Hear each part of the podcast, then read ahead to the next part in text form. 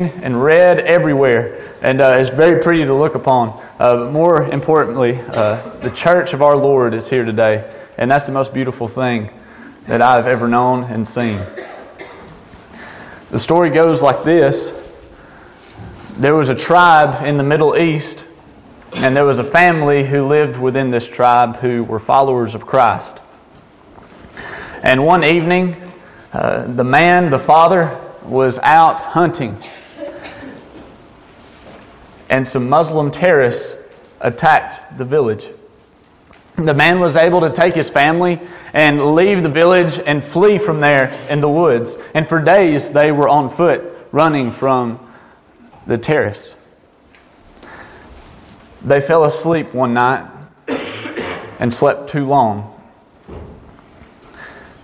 They woke up and the terrorists were upon them the father was being dragged away from his wife and two children, his daughter and his son. And he could hear his daughter screaming for his name to save her. He did what every father would do, I would hope, in this room. And he fought with all his might and was able to get free from the two men that were holding him.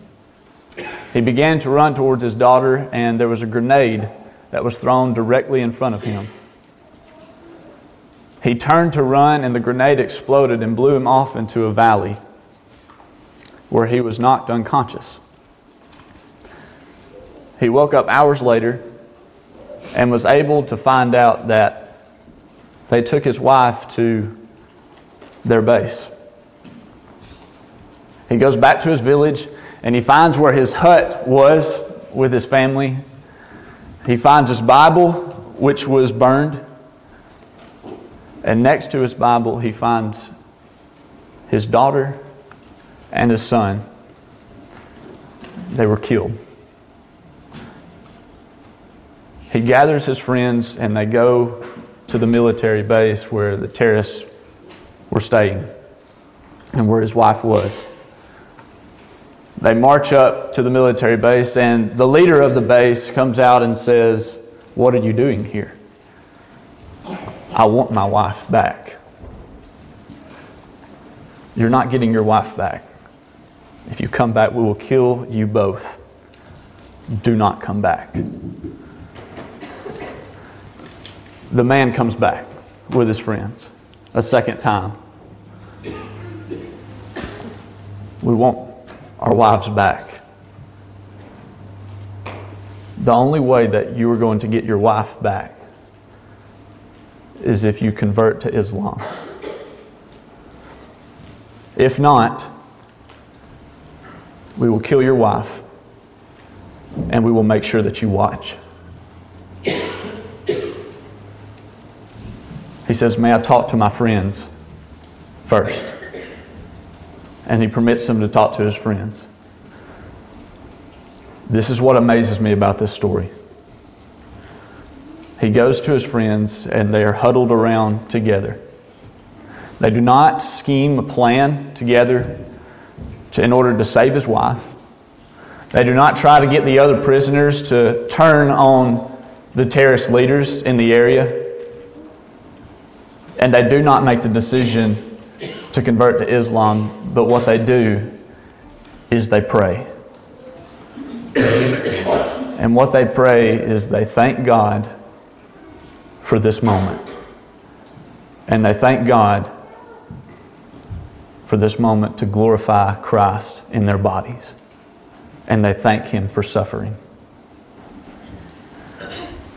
The topic this morning is suffering. I wanted to talk about this because I don't really hear a lot of sermons on it, and I really enjoy the topic and thinking about it. I've enjoyed my study, in fact, of this topic. Zach read us 1 Peter chapter 4, verses 12 through 13. If you will, go ahead and start turning there. We're going to stay in 1 Peter. The entire lesson's in 1 Peter. Every verse that we're going to read, it's in 1 Peter. We're not going to read anything outside of the book. So that's convenient for you. But this morning, I hope that we can leave saying, you know what? Suffering for Christ isn't so bad after all. As a matter of fact, suffering for Christ is a blessing.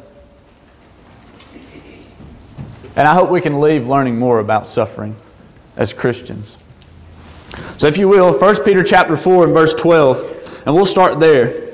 Verse 12 reads this Beloved, do not be surprised at the fiery trial when it comes upon you to test you, as though something strange were happening to you. We're going to stop right there. All three of my points this morning are going to be within verse 12 and verse 13. It's going to be very simple. What does Peter say at the very beginning? He says, Do not be surprised when you suffer. We have a lot of people today, they become Christians and then they figure out that there's a lot of suffering that comes with it, and they look to God and they say, God, I thought we had a deal. I thought that you were supposed to take care of me while I believe in you and live the life that you want me to live. Is that the way it's supposed to go? I thought that's the way. That was our deal.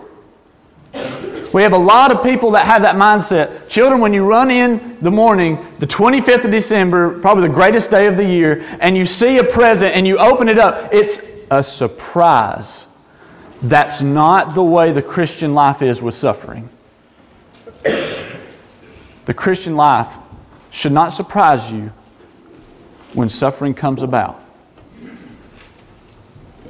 I want to give you some background information for the context of 1 Peter. Peter's writing to some four or five congregations.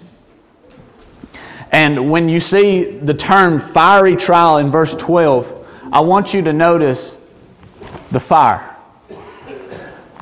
This could have been very close to the time period where an emperor by the name of Nero was about to come to rule. And I want you to know what Nero would do to Christians.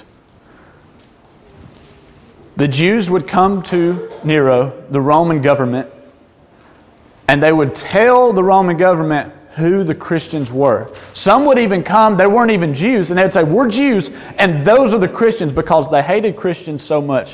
And what Nero would do, this is terrible, what Nero would do, he would kill the Christians, he would take their bodies, and he would take a long, sharp stake, and he would drive it through the Christians. He would stick them in the ground and set them on fire. That's the context of this passage. The reason why he wanted to do it, he needed to see and have lighting during his parties. Why should we think that suffering should not happen to us today? Now, listen, I'm not saying that Nero, there's an emperor out there that wants to kill us like Nero does. I'm not saying there are some people that are wicked that way, but here in the United States, we really don't have to fear that. But what do we have to fear? We can still fear suffering. We can still experience suffering here. Why should we think that we shouldn't suffer today?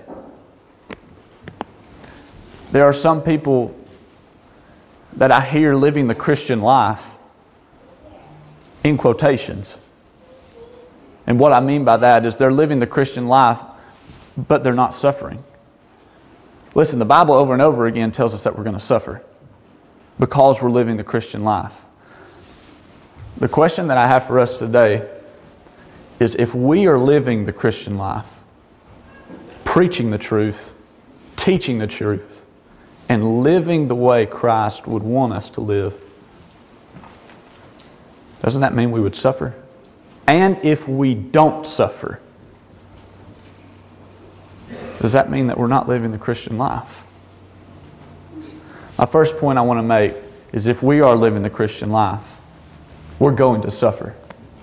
It's inevitable. And Peter's preaching that to us today. My next point, if we could look on further in verse 13. But rejoice insofar as you share Christ's sufferings if you will, turn to the second chapter of 1 Peter with me. And we'll look at verse 19. And when someone outside of Christ, someone who's not a believer, when they read this, they're going to sit back and say, That sounds absolutely ridiculous. Why would you believe this? Why would you follow this? Why would you put yourself in this situation? No one would understand that. But the Christian who's living the life that Christ wants to live Listen to these verses. Verse 19. For this is a gracious thing when, mindful of God, one endures sorrows while suffering unjustly. For what credit is it if when you sin and are beaten for it you endure? But if one but if when you do good and suffer for it you endure. This is a gracious thing in the sight of God. And one might say, Well, I understand if you sin, you deserve to be beaten, you deserve to be punished, but that makes no sense if you're doing good and you're being beaten for it. Why should I rejoice at that point? It's ridiculous. Keep reading. For to this you have been called, because Christ also suffered for you, leaving you an example so that you might follow in his steps. He committed no sin, neither was deceit found in his mouth. When he was reviled, he did not revile in return. When he suffered, he did not threaten but continued entrusting himself to him who judges justly.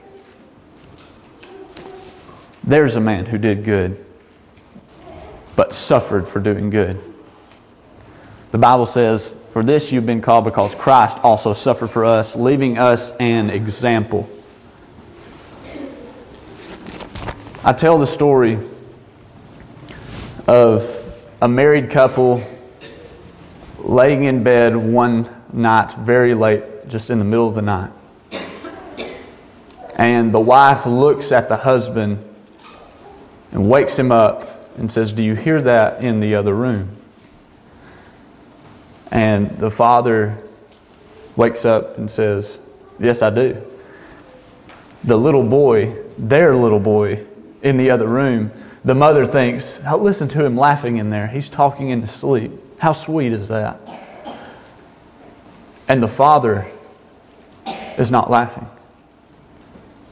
The father quickly throws the covers off and runs into the other room and picks up the boy because he can't breathe. And he runs the boy into the bathroom, the only thing that the father knows to do at that time. And he turns on the hot water of the shower so that the steam will open his air passageways. And the father holds that boy until he can breathe again. When the boy grows older, he's talking with his dad,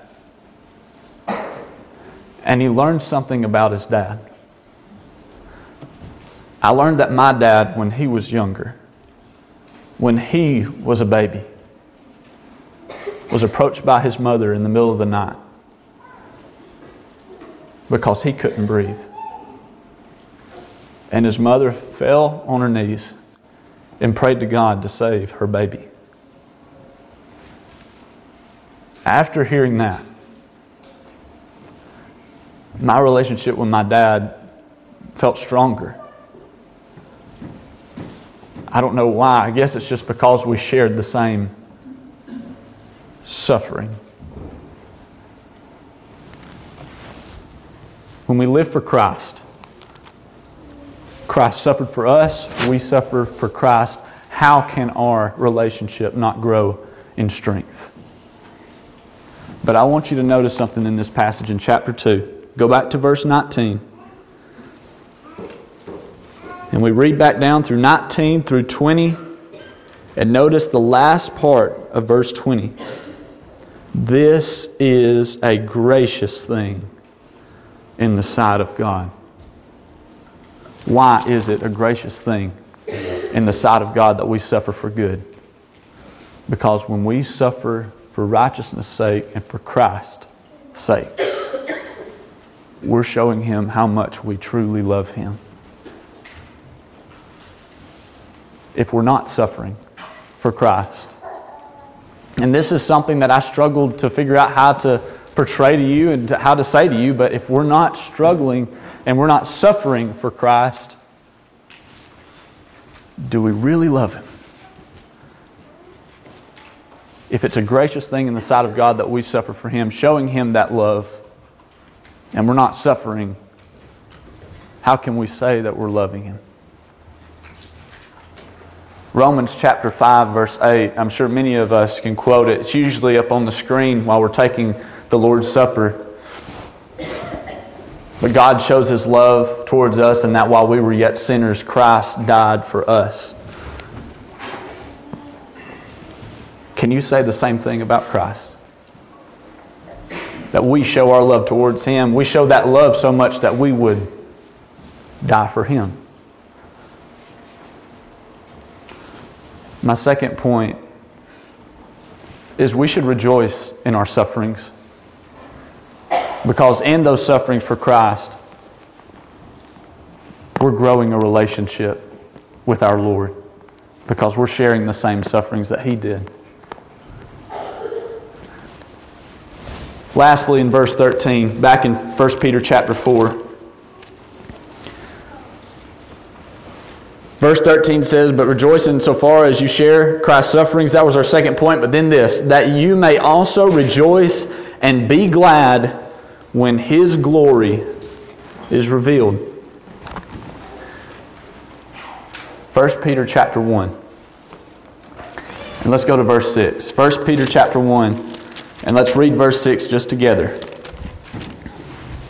Verse 6 says, In this you rejoice, though now for a little while, if necessary, you have been grieved by various trials. Listen, these people that I just described to you, we all are on the same page here. They are going through trials. They are going to have their friends killed. They're going to be killed. They're being tested by Satan. Why? Because they're living for Christ. I'll ask you the question again Have you ever suffered for Christ? Have you ever felt worried? Have you ever had anxiety? Have you ever been tempted by Satan because you're trying to live the life that Christ wants you to live? Have you ever been falsely accused? Have you ever been insulted? You ever lost a loved one that died in the Lord? Have you suffered for Christ? Two Friday nights ago, our family went to Olive Garden and had probably one of the best meals in the world. That was expensive. But we went to Olive Garden and had the best time. We laughed and cut up. I ate cheese sticks. That made me happy. And it was wonderful. We had a wonderful time. And just, I was sitting back thinking that night, I kind of got quiet at the end and I thought, what a wonderful family that I have and I'm so thankful for. On the way back, way back home, my mom gets a call from another family. a very family that's very close to us.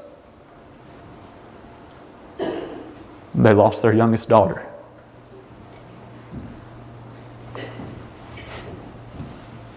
That should never happen. That should never happen to a family, a good family. I'm sure at the funeral, the man who gave the eulogy said something along the lines of a father and mother should never see their child die. Should never be there for the burial of their child.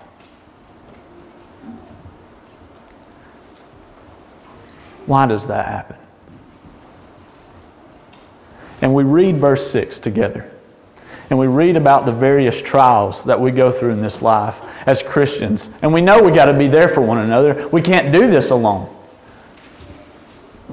But on top of that, after we see the terrible things that happen in this life, and we're learning about suffering altogether, we can't read over verses 3, 4, and 5. Read with me those verses, please. Blessed be the God and Father of our Lord Jesus Christ According to his great mercy, he has caused us to be born again to a living hope through the resurrection of Jesus Christ from the dead, to an inheritance, listen, that is imperishable, undefiled, and unfading, kept in heaven for you, who by God's power are being guarded through faith for a salvation ready to be revealed in the last time. We're born again to an inheritance, verse 4, that is imperishable. There's no more death. That's our heaven that we have. Imperishable. No father or mother will have to bury their children or children bury their mother and father anymore. What else does it say? Undefiled. There's no more temptation. There's no more temptation to sin. Satan can't be there.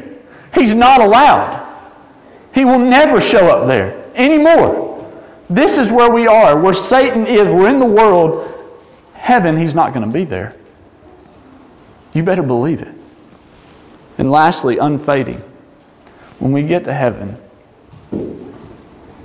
it'll be just as beautiful a thousand days after than the first day when we walked in. Never have to change a thing. That's the place that I want to go. When we think about suffering, in this last point, we suffer here in this life so we can go to the place eternally where there is no suffering. That's the place that I want to go.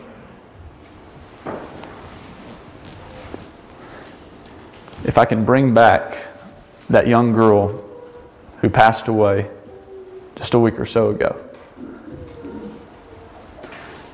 I said something along the lines of a father and mother should never bury their child, should never have to see their child pass away from this life. And I want to bring your minds to the cross now. The mother of Jesus. Mary had to watch her son be killed and be buried. Should have never happened. But He's given us eternal salvation through that. And to us, we're forever grateful for that. Let's rejoice in our sufferings. And let's always glorify God in them. This evening, or this morning, if you have not obeyed the gospel, by believing that He is the Son of God, Jesus Christ, that He is the Son of God, John 8 24, by repenting of those sins that you've been committing, Luke 13 3, by confessing Jesus Christ as Lord, Romans 10 9 and 10, and being baptized in water for the remission of sins. Acts chapter 2, verse 38. That's the way they did it in the first century, and that's the way they did it in the Bible. And we're so thankful for that plan of salvation. If you need prayers, we love you so much, and we would love to pray with you. So come forward, please, now, as we stand and sing.